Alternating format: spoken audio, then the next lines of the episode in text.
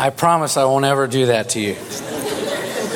You're still safe to come see me at the office.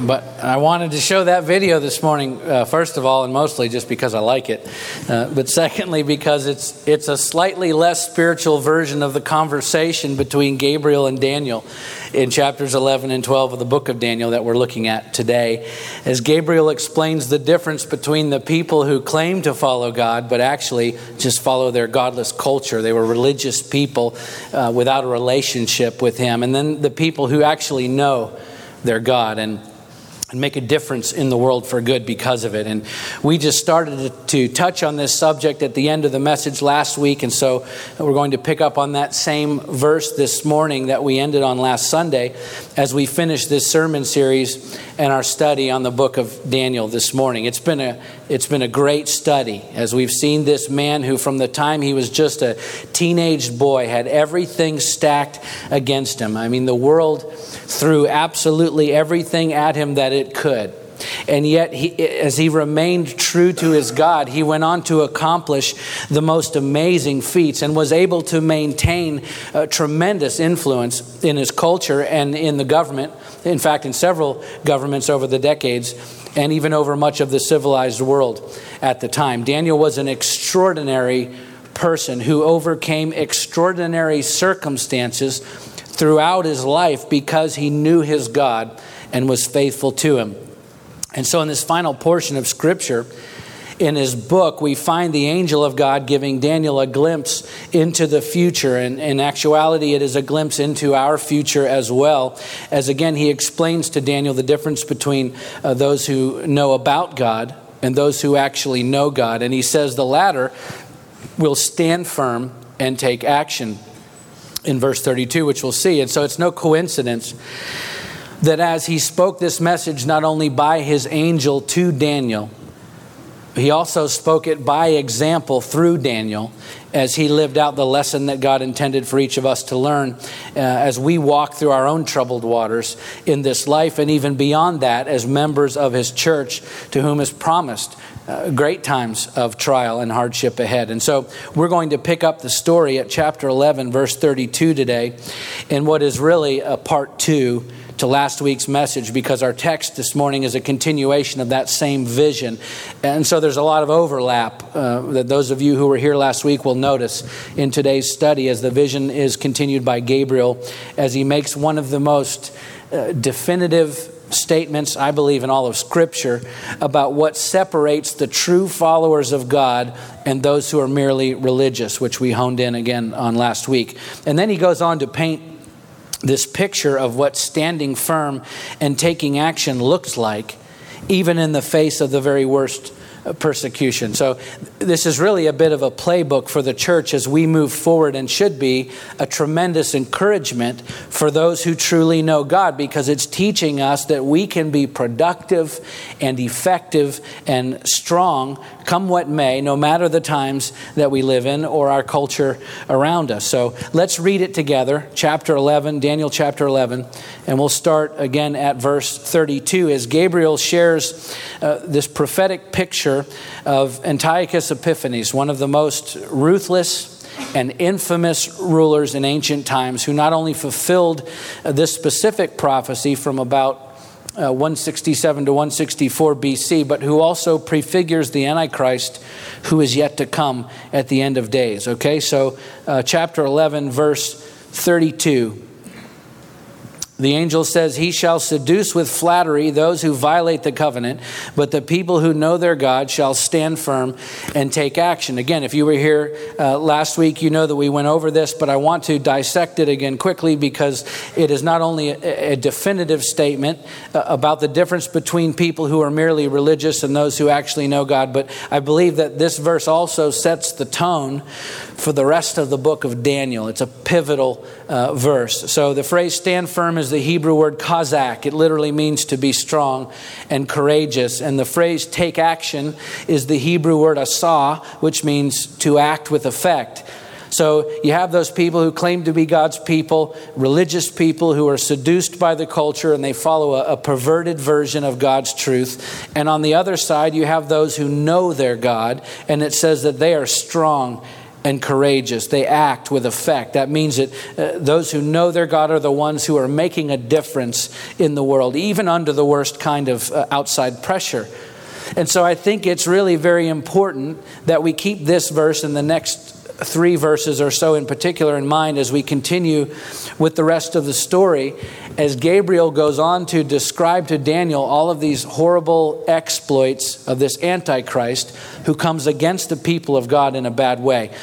And it's important because I think that we have a tendency as Christians when we study end time passages in the Bible to focus more on the Antichrist and the terrible things that Scripture says that he will do, rather than giving our full attention and to the true focus of the passage, which of course is Jesus Christ and specifically here his people and what they're able to accomplish even through the very worst that this Antichrist has to dish out. And so when you begin to read and understand these passages from that perspective, you realize that what is actually happening and being communicated here is not that we're to live in fear or of the evil power of the Antichrist. Rather, it is that the Antichrist power and his prominence are being diminished throughout his reign of terror, as we'll see, because of the work of God that is greater than him, which happens to be constantly working within the people who actually know their God. So when we focus on the Antichrist and that evil that he perpetrates on the world, uh, we're actually missing the forest for the trees because although obviously the Antichrist plays a significant role in these events, he's not the big news. Okay? He, he doesn't get the headlines. He's not the breaking story in Gabriel's report to Daniel. No, it's actually the people of God who overcome the Antichrist who are the focus here. How we fare in all of this. That's the headline. That's the big story here. It's the classic epic adventure tale of good versus evil, where it seems the entire world has come against the hero, and yet, seemingly against all odds, he finds the strength to stand firm and take action. That's what's going on in this story, in this part of our text today, which is exactly what has been going on throughout Daniel's entire life. He's a living example of what God says that he will do through us even when times become really difficult. In fact, especially when times become really difficult. And so, as we continue uh, to read, pay attention to how Gabriel not only continually points out this contrast between the religious people and those who know God, and how those two groups fare uh, through these end time events, but also notice that at the end of each section where he describes these terrible deeds of the Antichrist, notice how he redirects our attention back to the people of God who consistently stand firm and take action under the worst kind of abuse. And in the process, they're actually strengthened and purified uh, through all of the adversity. Okay, so he's describing to Daniel and to us what it will look like, uh, not only what happened in the past, but what it will look like as the people of God in our future know how to stand firm and take action for God during those most difficult times. So let's keep reading uh, verse 32 uh, again, and we'll read through verse 35 this time. He shall seduce with flattery those who violate the covenant, but the people who know their God shall stand firm and take action.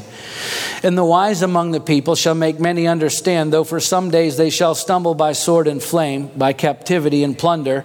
When they stumble, they shall receive a little help, and many shall join themselves to them with flattery. And some of the wise shall stumble, so that they may be refined, purified, and made white until the end, the time of the end, for it still awaits the appointed time.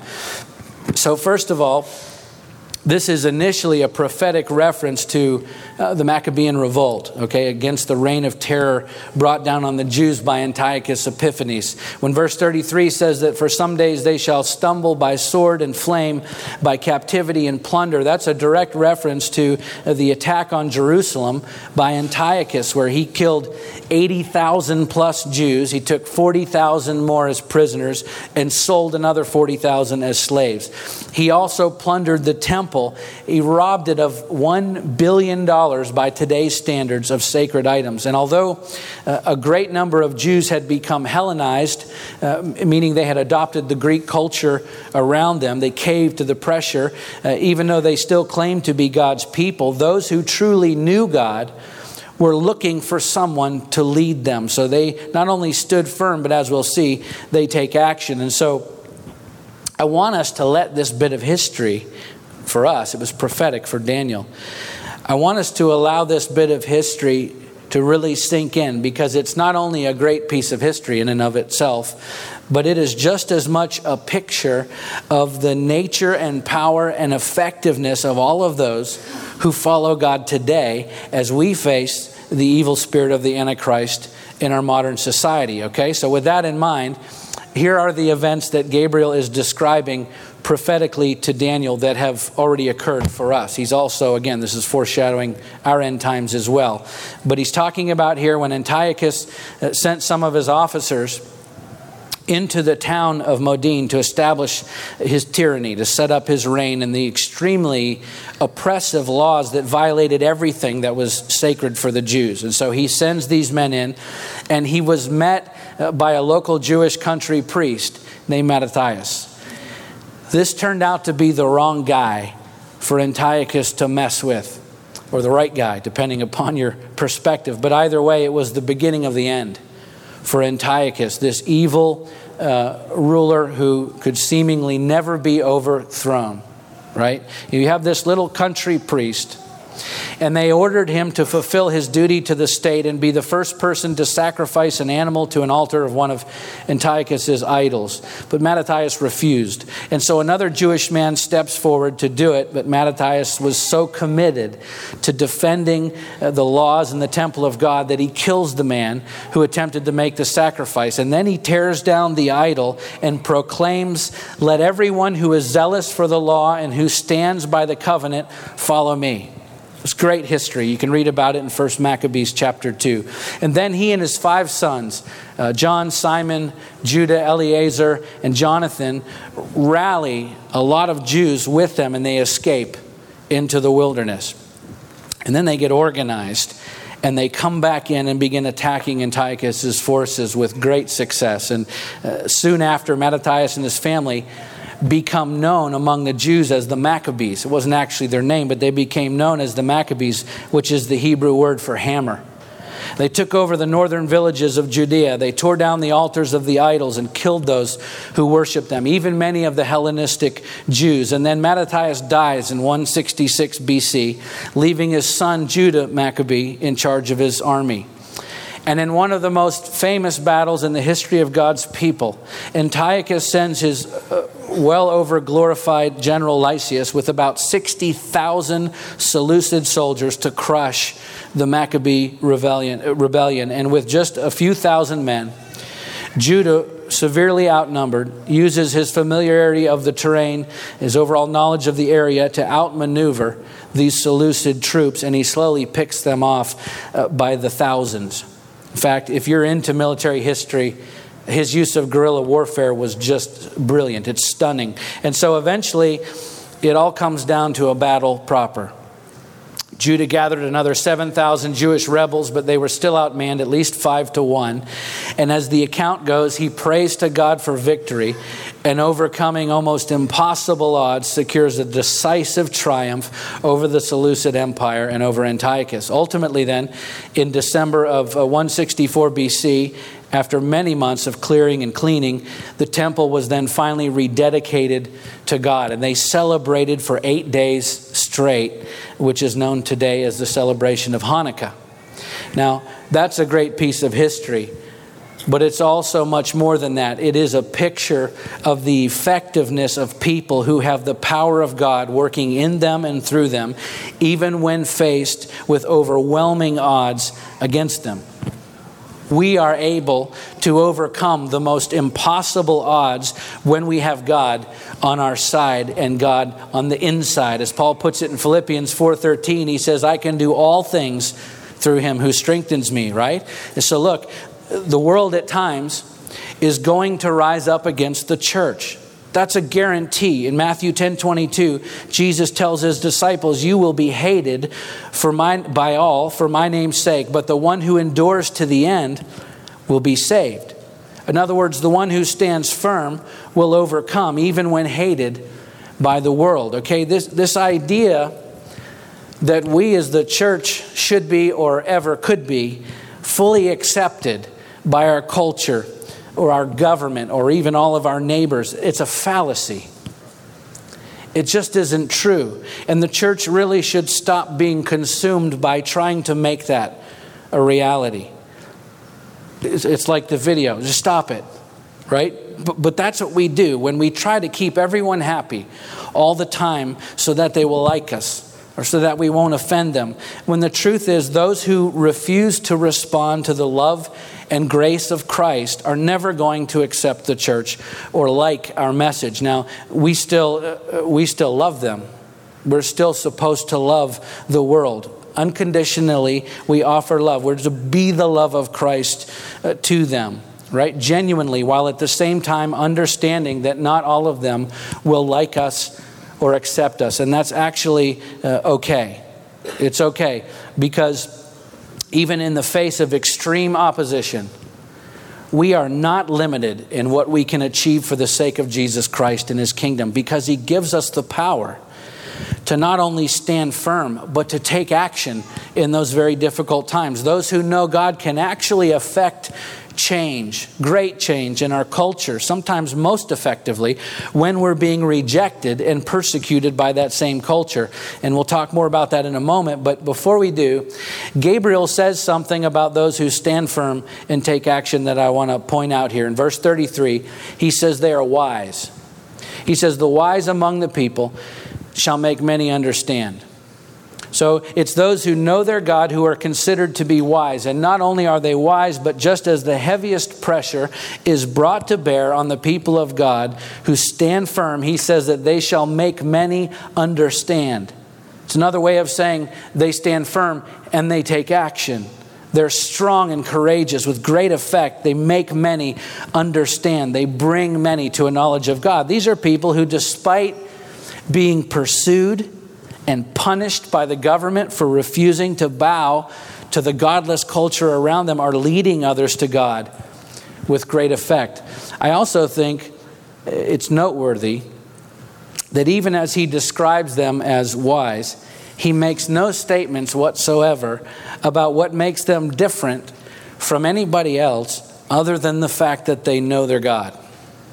Right? So uh, I have a lot of college behind me. But there's no amount of degrees on a wall that can ever make me wise. There are people who have experienced many, many things that m- most other people will never be able to. But that does not make them wise. You look at politicians today, some of them travel the world. They meet other world leaders and experience places and people and cultures that most people could only dream of, and yet there are those among them who make some of the most foolish decisions on behalf of their own people. Doesn't make them wise, their life experience. There are people who run entire universities, some of the most prestigious centers of higher learning in the world, but that does not make them wise. In fact, some of the most respected educators and educational leaders show little to no wisdom whatsoever when it comes to living in the real world. You see, the, the, the, usual indicators that society places uh, on, uh, on people for what makes them wise can actually have the opposite effect when those same people reject the true source of all wisdom.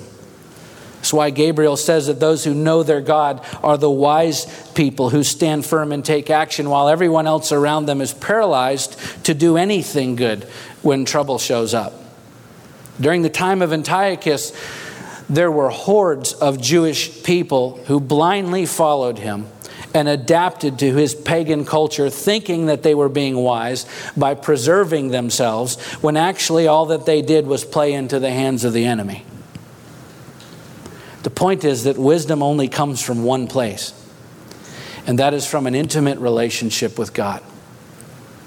Proverbs 9:10 and Psalm 111:10 both say that the fear of the Lord is the beginning of wisdom. Well, who are the people that have a reverent fear of the Lord? It's the people who know him. Right? People who do not uh, don't know God, they don't fear him at all. Proverbs 12:15 says the way of a fool is right in his own eyes. Wisdom comes from knowing God because he's the source of all wisdom. Job 12:13 says, With God are wisdom and might, He has counsel and understanding. And probably the, the greatest comment in all of Scripture on this subject is from Jesus himself as he describes future events to his disciples, really echoing the words of Gabriel, who probably heard it from Jesus to begin with. In Luke 21 10 through 15, Jesus says, Nation will rise against nation, and kingdom against kingdom. There will be great earthquakes, and in various places, famines and pestilences, and there will be terrors and great signs from heaven. But before all this, they will lay their hands on you and will persecute you, delivering you up to the synagogue and prisons, and you will be brought before kings and governors for my name's sake. This will be your opportunity to bear witness. Settle it, therefore, in your minds, not to meditate beforehand how to answer. Who would give that advice in this world today? You're getting ready to go into the most difficult meeting, the hardest confrontation, the worst situation of your life, and say, you know what, don't, don't think about it. Don't, don't think about what you're going to say. Don't prepare yourself.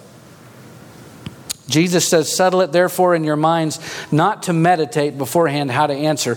Why, verse 15, he says, For I will give you a mouth and wisdom, which none of your adversaries will be able to withstand or contradict. God is the source of all wisdom. Now, look, when troubled times come, and we all know that they do, you can tuck tail and run like most people will, following the crowd and trying to blend in and not make waves or cause offense. You can forfeit your spine like we're witnessing from within some elements of the church today and endorse every watered down, powerless, compromised pseudo gospel that. Uh, is accepted by our culture, who demands, by the way, that we bow to their own perverted versions of the truth. Or you can stand firm and take action. But that will most assuredly require a great deal of wisdom, and that will only come when you truly know God. Okay, so Gabriel says those who stand firm and take action are wise. He also says they will be tested. Verse 35 And some of the wise shall stumble, so that they may be refined, purified, and made white until the time of the end for it still awaits the appointed time. Now, we see people uh, suffering in the stories in Scripture for different reasons. Sometimes it's because of sin, sometimes it's for the purpose of judgment, but that is not the case here. Where Gabriel says that those who know God will stumble, which is the Hebrew word kashal, literally means to totter in the ankles or to be uh, weak in the ankles. It's sometimes used as an idiom uh, in Hebrew, a saying to describe those who faltered under heavy persecution or fear. It's, it's, the equivalent of our describing someone as being weak in the knees, right? The point being that there will be times in our lives, and in fact, there are times appointed by God in our lives for us to be tested. And obviously, given the language used by Gabriel here, that testing isn't always going to be a walk in the park. And uh, at times, those who are tested, he says, will be weak in the knees because of the severity of the persecution leveled at us. But as with everything that God does, those things that make us comfortable and uncomfortable alike, they always have a purpose. And that purpose is ultimately and always for our good. Gabriel says that those who stand firm and take action will be tested so that they may be refined, purified, and made white until the time of the end. That statement has been proven true throughout church history.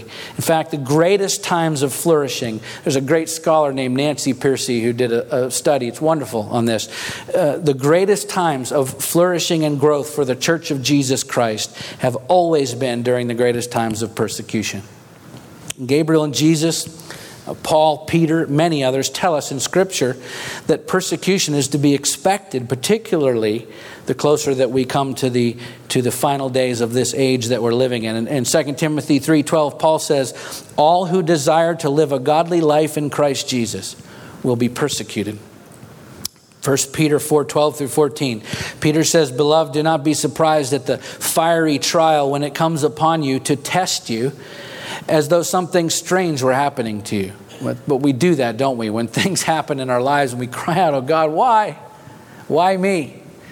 Well, if, if our relationship is right with God, if there isn't active sin in our lives, you have to consider the fact that He may be refining you. and purifying you. You're being tested.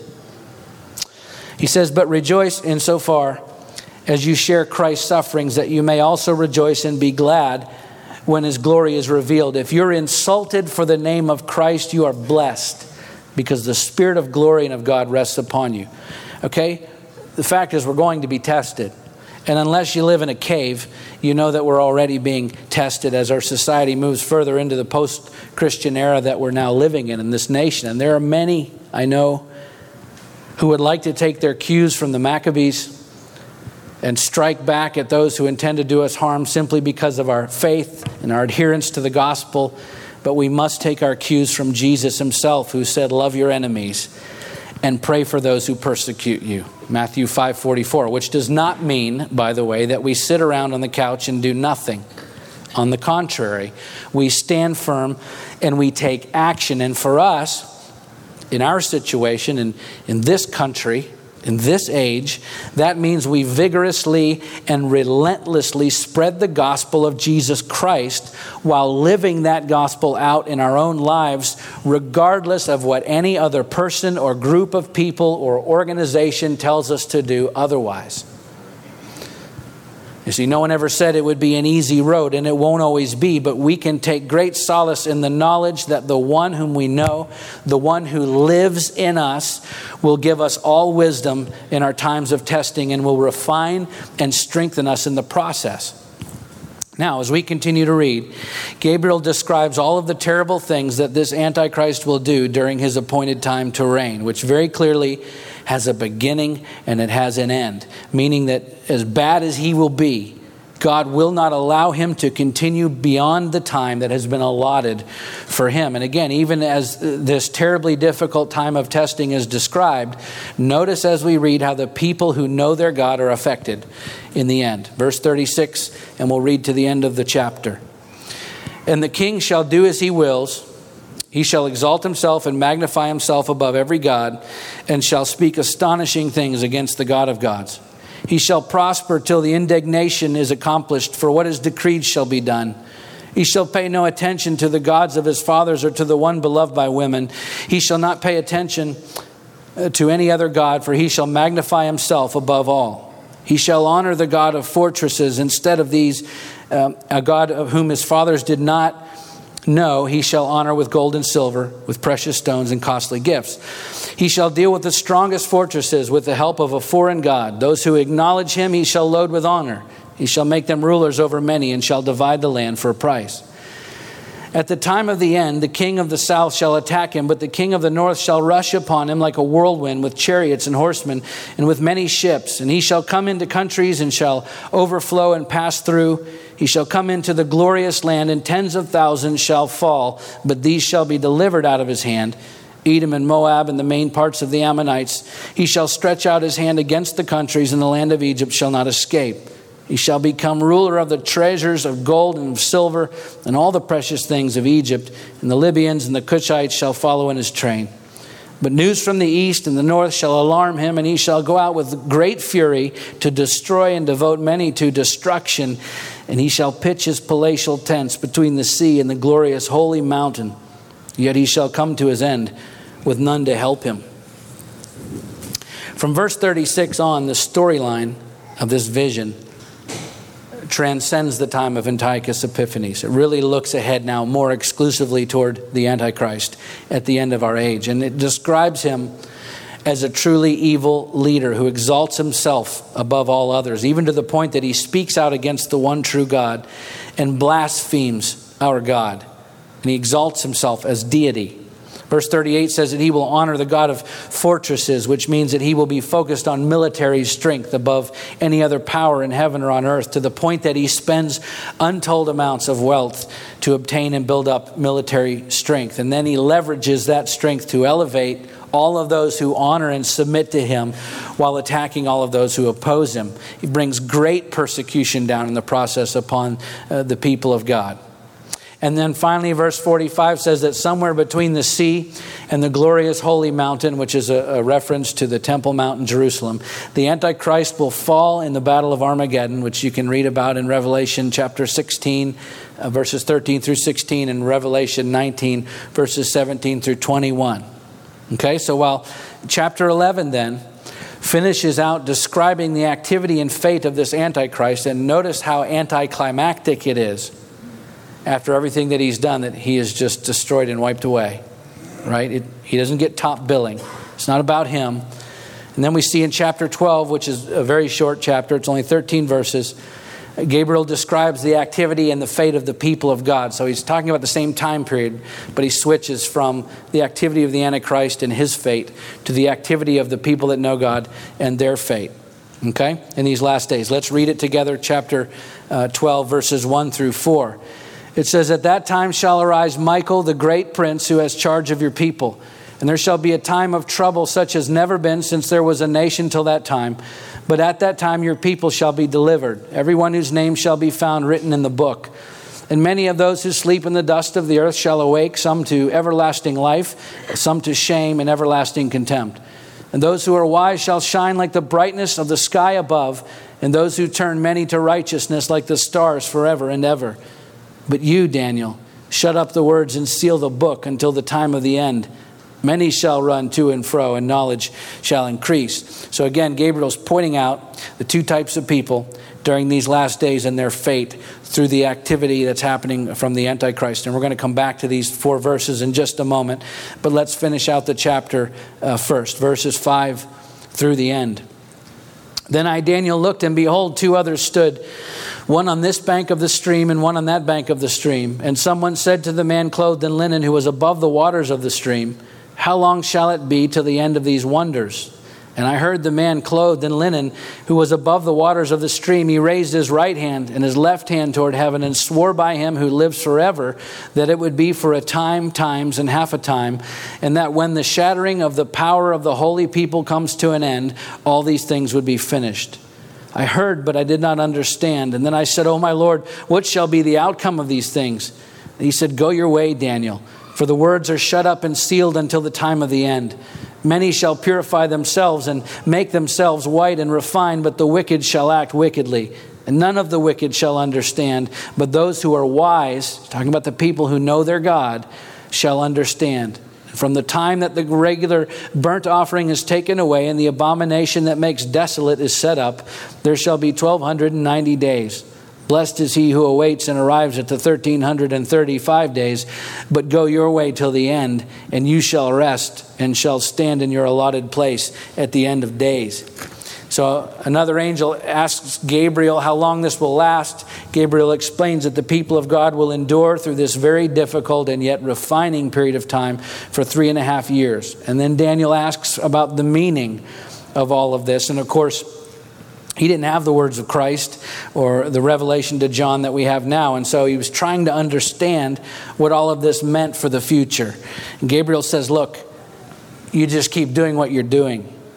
You keep living obediently to God and seal up this vision. It's for those who are yet to come. And you will be rewarded for your faithfulness when your allotted time comes. Of course, we know now that this great time of trouble is a major theme obviously in both the Old and New Testaments. It's predicted as far back as Deuteronomy 4:30. Uh, Jeremiah referred to it in Jeremiah 37. Jesus talked about it in Matthew 24, 3 through 22. And as we've seen, it's foretold in both Daniel and Revelation. We know that we can count on the accuracy and the surety of this vision because of the first two uh, thirds or so of chapter 11, which we went over last week, where we see about 135 specific prophecies that have already been fulfilled with stunning detail and accuracy. The point being that the people of God can and should expect times of persecution in this life, particularly as we uh, progress closer each day to this time of the end, where the persecution, he says, will intensify and culminate in three and a half years of the most intense harassment and victimization of believers that the world has ever known by the hands of this Antichrist. And yet, the, the really beautiful truth to behold in all of this is the description of God's faithfulness to his faithful followers in the first uh, uh, four verses of this final chapter. Again, verse 1. He says, At that time shall arise Michael, the great prince who has charge of your people. Now, we talked about this before. Michael's the patron angel assigned to the protection of God's people. He's going to arise to do exactly what he's been created to do, to put the smackdown on the enemy that is persecuting the church. And it says, There shall be a time of trouble, such as never been since there was a nation till that time. But at that time your people shall be delivered, everyone whose name shall be found written in the book. So, first of all, just as Jesus promised us in Matthew 28 20, he says, I'm with you always to the end of the age. We know that he will never leave us or forsake us. He's with us always. He's guiding us and protecting us and strengthening us when we need it the most. And so, to those who truly know him, and it will be obvious who they are, by the way, because they'll be the ones who stand firm and take action when the rest of those who claim to know him cave to the pressures of the culture around them. And I believe we're seeing the beginnings of that today. Those who truly know him have no reason to fear because Gabriel says that, first of all, they're wise. Verse 3 And those who are wise shall shine like the brightness of the sky above. And he says that although they will be tested, verse 1, there shall be a time of trouble such as never been since there was a nation until that time. He also assures us that those who stand firm and take action, those who know their God, will overcome. Verse 3, he says, Those who are wise shall shine like the brightness of the sky above, and those who turn many to righteousness like the stars forever and ever. The end of chapter 11, we see the Antichrist star burn out very quickly and very uneventfully, but it says that we will shine like the stars forever and ever. In other words, we overcome. I love the fact that throughout the entire book of Daniel, as these truly amazing visions are revealed. I love the fact that the message that they prophesy to us for today is simultaneously being lived out by Daniel himself. I wonder sometimes if he recognized that, so that not only were his visions a message from God for us to learn about, but so was his very life. From a young boy to an old man, Daniel never compromised the truth that he had found in God, nor did he ever lose hope. Through great times of prosperity and favor, Daniel honored God in everything that he said and did. And through tremendously difficult times of persecution and want, he honored God in everything that he said and did. Daniel was always able to overcome the world why? Because he knew God, his relationship with his God. It is a lesson that the Apostle Paul learned all too well in his own life, which he expresses in Philippians 4 11 through 13. He said, I have learned in whatever situation I am to be content. I know how to be brought low, and I know how to abound. In any and every circumstance, I have learned the secret of facing plenty and hunger, abundance and need. What is the secret to that? I need that in my own life, right? Verse 13 I can do all things through him who strengthens me. The secret is found in our relationship with Jesus Christ. Paul knew him, and because of it, he was able to overcome hopelessness in every situation and every circumstance of this life. Same with Daniel. The truth is, in my opinion, the word hopeless shouldn't even exist in the Christian vocabulary. We can be a lot of things tested, challenged, sorrowful, persecuted, hated. We can be a lot of things, but never hopeless. Because even at the most difficult point for the believer, even the most difficult points in all of world history, for believers. According to Gabriel in verse 1 here, even then we have a great hope because we who know our God, who stand firm and take action, are promised. We are promised to overcome. By the way, overcoming doesn't happen as we hide away from the world when the culture rejects us, or as we uh, stop being bold in the proclamation of the gospel when the government takes away our freedoms and benefits for refusing to compromise that gospel. Overcoming doesn't happen by reinterpreting the message of Christ so as not to offend anyone who disagrees with us and try to get everyone in the culture to like us. Overcoming doesn't happen as we remain silent while the culture around us spirals deeper and deeper into the abyss of self exaltation and rampant idolatry. Listen, we don't have the luxury of complacency, and the world cannot afford for us to be idle. Human beings are dying without Christ every single day. Okay? Overcoming happens when we stand firm and take action. That is when we will shine like the brightness of the sky above. That is when we will turn many to righteousness.